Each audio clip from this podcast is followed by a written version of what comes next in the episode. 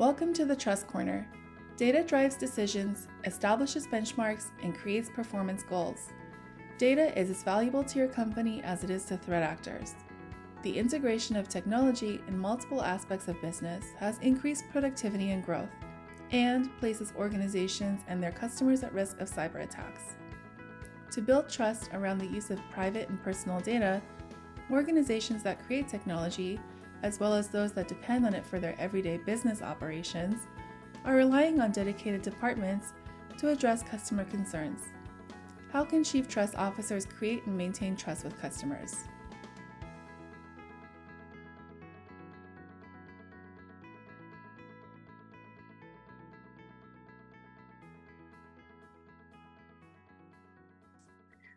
Our guest today is Mike Towers, Chief Digital Trust Officer for Takeda Pharmaceuticals International. Mike has over 25 years of experience in the information technology space for biopharmaceuticals and life sciences environments and companies. His focus has been in the areas of digital resilience, intellectual property protection, data privacy, and creating a trusted experience in healthcare. Welcome to the Trust Corner, Mike. Thanks for having me, Elena. Good to be here. Why don't we begin with your background? What led you to your current role? Yeah, sure. So, as you mentioned in the intro, I've been doing varying roles in technology and IT for life sciences and biopharmaceuticals since the mid 90s. Uh, everything from collaboration technology to voice systems to Unix systems programming. It's actually where I spent the bulk of my time. Uh, and then I had a B2B partnership role back in the mid 2000s. And I was approached by the chief operating officer at the time, asking me to take the role of the company's first senior cybersecurity leadership position. So basically, the first CISO. This was back at uh, GlaxoSmithKline in 2008, which surprised me because I had never done security before. But as I always remember, he said, That's exactly why we want you. So I took that role, and then I've had varying different CISO or security leadership type roles for uh, three other pharma- global pharmaceutical companies. And then I joined Takeda in 2018 as the CISO and um, took over this new role, this elevated role that uh, I basically co created with uh, some of the leadership here as the Chief Digital Trust Officer officially it took effect in April of this year. Congratulations, Mike. That's incredible.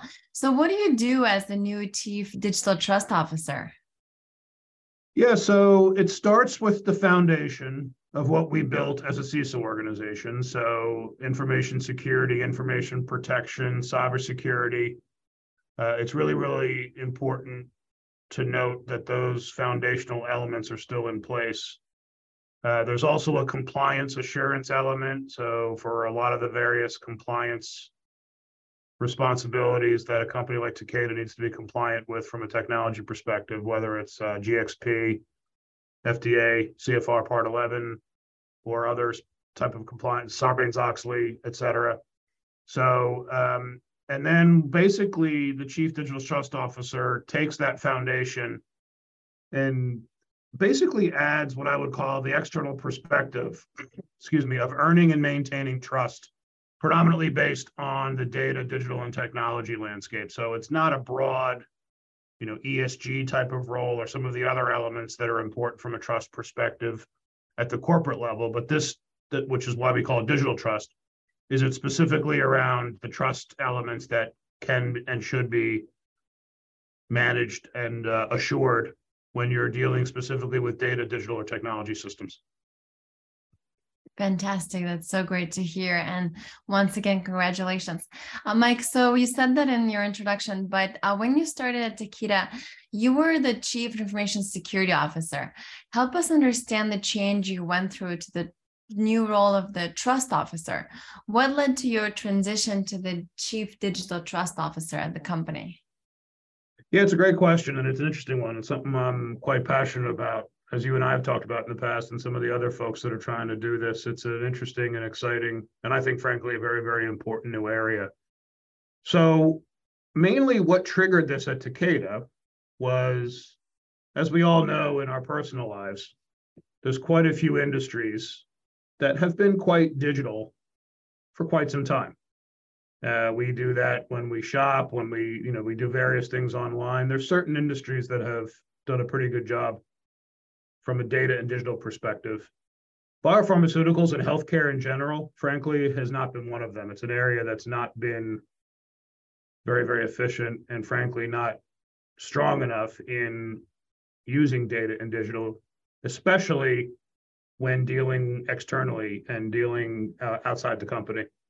So Takeda has an aspiration, a significant aspiration, to be the most data and digital biopharmaceutical company. And we're trying, working really, really hard to rewire the entire company to be more data and digitally driven. Everything from R&D with drug discovery up to automation in the manufacturing environments to you know, having companion technology or post-treatment digital engagement directly with patients and physicians.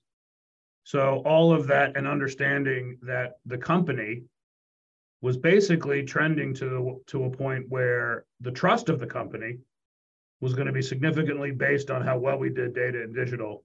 It's something that I started speaking to the CEO and other leaders a little over a year ago, knowing that the company was moving in this direction. And we've made some internal operating model changes. We made some other organizational changes, and the timing was good to make this change as well. So uh, again, it took a few months to plan it and build it out, but it took effect in April of this year as part of a, a new operating model that again is all around making the company better and much, much more successful in using data and di- digital to deliver uh, business outcomes. Great. So, Mike, um, you mentioned that before that we're both started and we're both in the security, come from the security space. At the same time, we are in different industries. I want to know more about what concerns you have in your day to day work. What challenges have you faced in your new role? Yeah, great question. So, like I said before, the really, really deep and extensive data and digital linkage, especially externally, was not something that biopharmaceuticals has done. I shouldn't say hasn't done well. We really haven't done it at all. A lot of our dealings historically with physicians and especially patients has been abstracted through some sort of third party intermediary like a clinical research organization or patient advocacy groups. And a lot of, I would say, my historical CISO focus was frankly very internally focused, making sure the employees and their experiences were protected, making sure internal applications were protected, making sure that we uh, met the appropriate compliance and privacy guardrails and regulations when we built things out internally. Um, but what started to happen and where we're seeing some challenges is that we have had a lot more focus on experiential uh, elements of our business value chain long term. And I think one of the challenges that I faced, frankly, is scale. You know, Takeda is a pretty large company. We operate in about 85 countries, if not more. We have about 70,000 workers, about 55,000 employees, and another 15,000 or so contractors that are on our network. And that's a pretty sizable company. But when you start thinking about data and digital exchange and experiences by external parties, whether it's patients, physicians, or other externally, you know, important stakeholders, the scale is significantly higher. So that's challenge number one is the scale is different. You know, you're dealing with users and you're dealing with environments that you know, we weren't even working with two years ago. We wouldn't have dreamed of having an application, a mobile application, in the hands of our patients as recently as two or three years ago. And I think the other challenge I would say, the significant challenge that we have is we really need to uh, prioritize and pick your battles here because one of the things that we've recognized, and I'm sure all industries have recognized this, is that it's hard to find a business process that's not dependent on data and digital in some way. So in essence, data and digital is underpinning the entire company. And therefore, trust and resiliency of your entire company is based on how well you do data and digital, So it's a r- pretty daunting set of responsibilities. And it's and one of the challenges that we face is to make sure that we're tackling the most impactful and the highest priority areas. Great. Thank you so much, Mike. We have stated in past episodes that trust is defined differently by each industry and each sector. What does trust mean specifically in the healthcare industry from your perspective? What worries do your customers have? Yeah, this is a great question. So, with all due respect to folks in other industries, and I've worked with a lot of great people who work in other industries. You know, my father was in hospitality. Um, but in healthcare, your digital and data engagements are a whole different level of responsibility. You know, we're not enabling our customers to book hotel rooms or buy concert tickets. This is about accessing healthcare, which is deeply personal. It's very, very distinct and unique to every person. And it's something that, you know, frankly, recently we went, having gone through the pandemic with COVID, there's a lot of uh, attention and scrutiny, if you will, on how healthcare is delivered, how medicines are delivered, especially pushing traditional barriers around you know whether or not they have to be in person. If you think about healthcare overall i mean all of us are patients in some respects and hopefully not as deeply or as regularly as someone who unfortunately is is very ill or dealing with um, complex disease or conditions.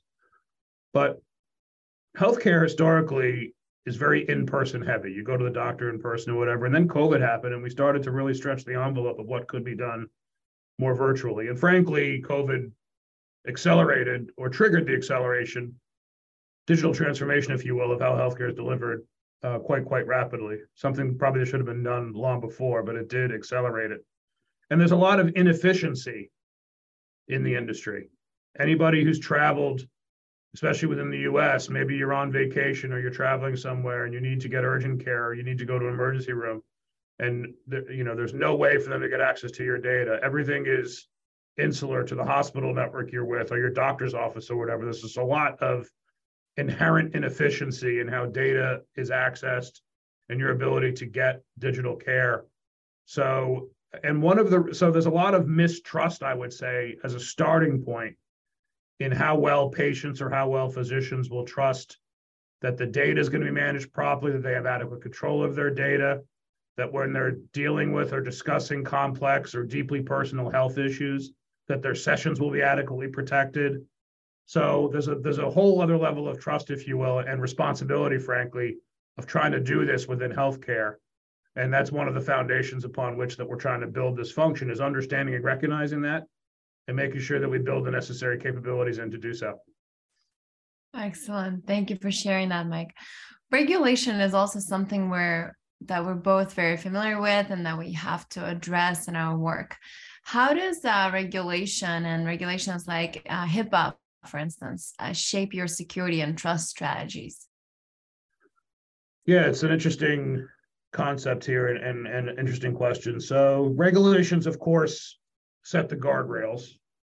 Um, and you know, regulations, frankly, it's not like accepting a risk. You know, regulations in many respects, you're either compliant or you're not. So there's not a lot of wiggle room. But um, in the privacy space, you know, HIPAA inherently is a privacy regulation, and a lot of uh, the international privacy regulations um, that have evolving or continue to evolve. A lot of them are based on trust principles that are quite consistent with data privacy principles. You know, making sure that there's appropriate purpose and intent for capturing data.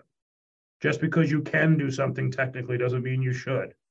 You know, making sure there's appropriate transparency with how data is going to be used.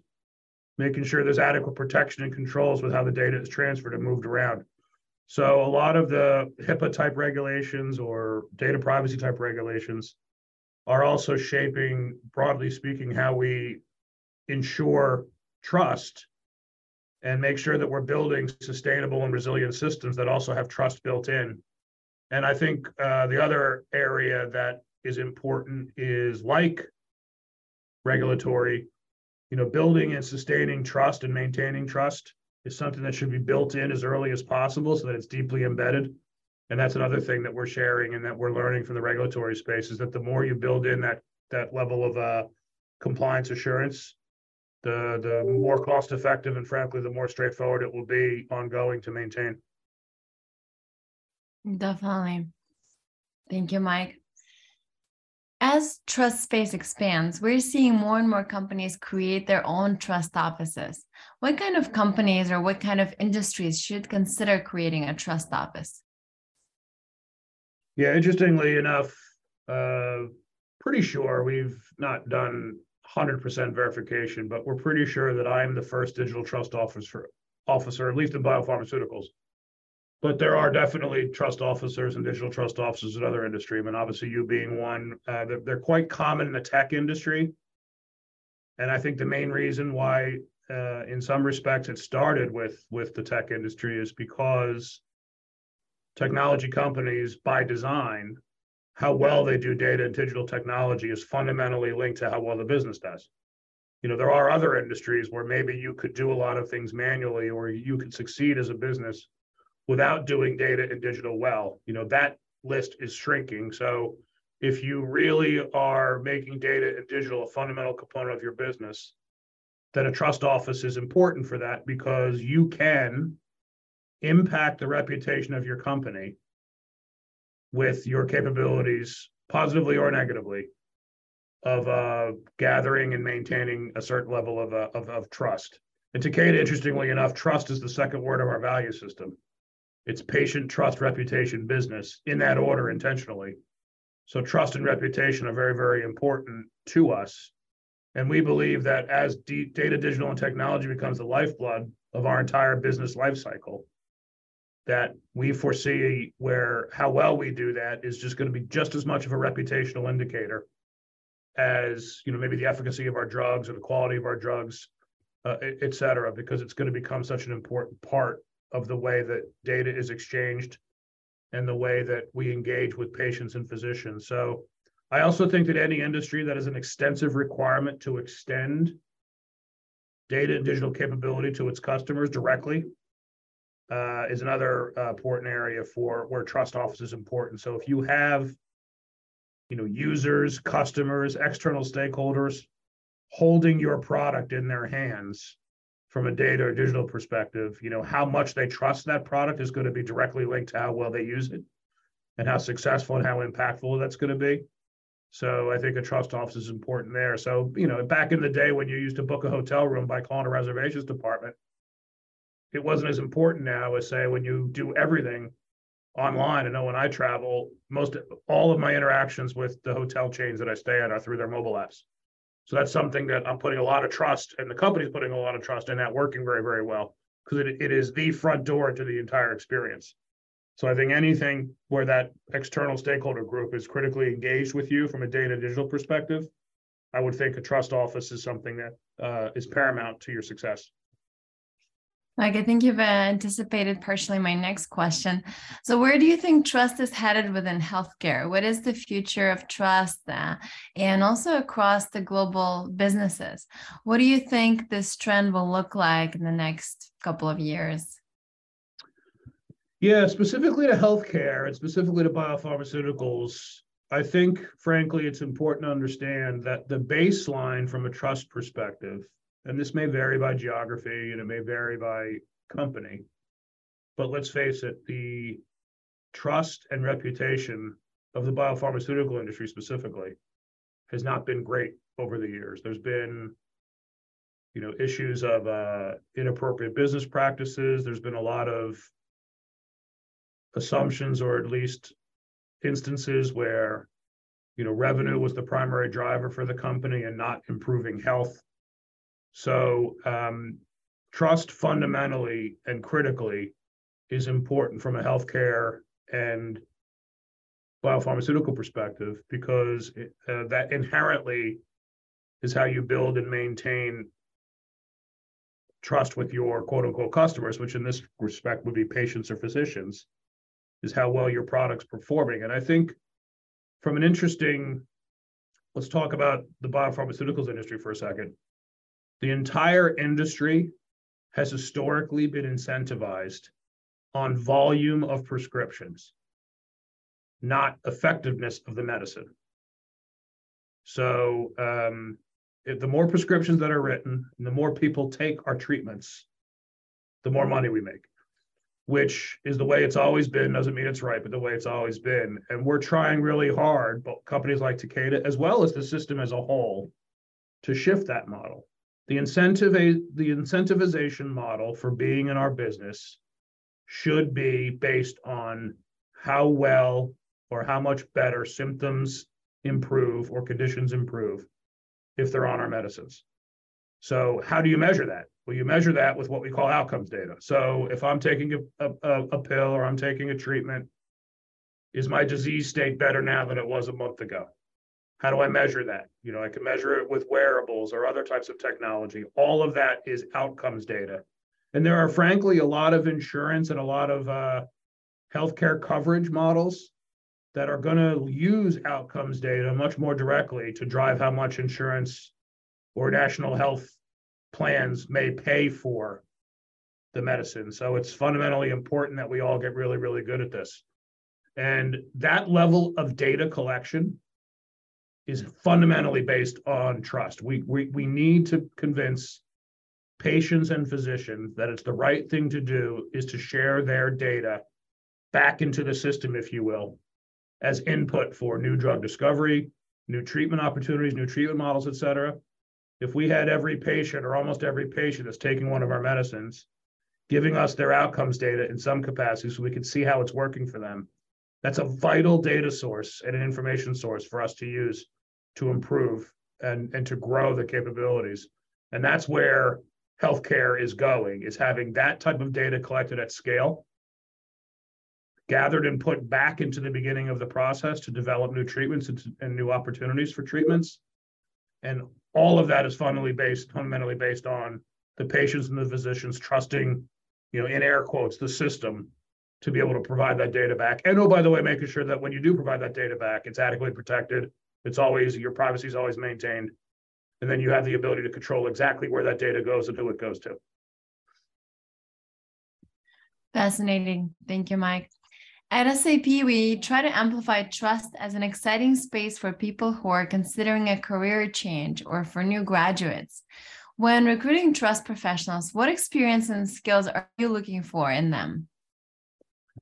Yeah, you brought up uh, an interesting data point there because my group and this new function is one of the early adopters I would within Takeda of hiring people right out of school. So we do go after um, uh, more junior professionals, you know, maybe less experienced professionals, because, you know, living and breathing in a data and digital world is uh, many of us who have been in the workforce for a while have gone through that transition, but it's not something that these younger workers have had to deal with that transition. They're, they've grown up with it around them. So their mindset of understanding the importance of data and digital is is more fully baked in. So we do, and we we have an, a, a little saying here internally find a good athlete and teach the sport. So a strong foundation of technical capabilities, but also a strong foundation of of the human elements. Again, trust being a human emotion. Mean, of course, you do need some top, uh, solid technical people, but understand the human elements, human motivation, cultural differences, et cetera. We look for broad risk thinkers because so much of trust and so much of security is risk trade-offs and understanding the risk and reward decisions of uh, uh, of, of risk acceptance, navigating the right balance of control and flexibility. And I would say the last more specific area that we're looking for is because so much data and digital development is continually going on, is uh, we look for trust professionals or security type of or risk professionals where they have some semblance of a developer mindset because of the iterative changes of, of technology platforms, understanding how a developer thinks is a really, really important element of trust because so many of these capabilities are constantly being improved uh, and iterated, and there's continually updates going on, and, and the developer mindset is really helpful there. Excellent. Thank you, Mike. We do a lot of the same things and emphasizing this opportunity for people to start new career, careers. So it's great to hear that um, you're doing the same at Takeda.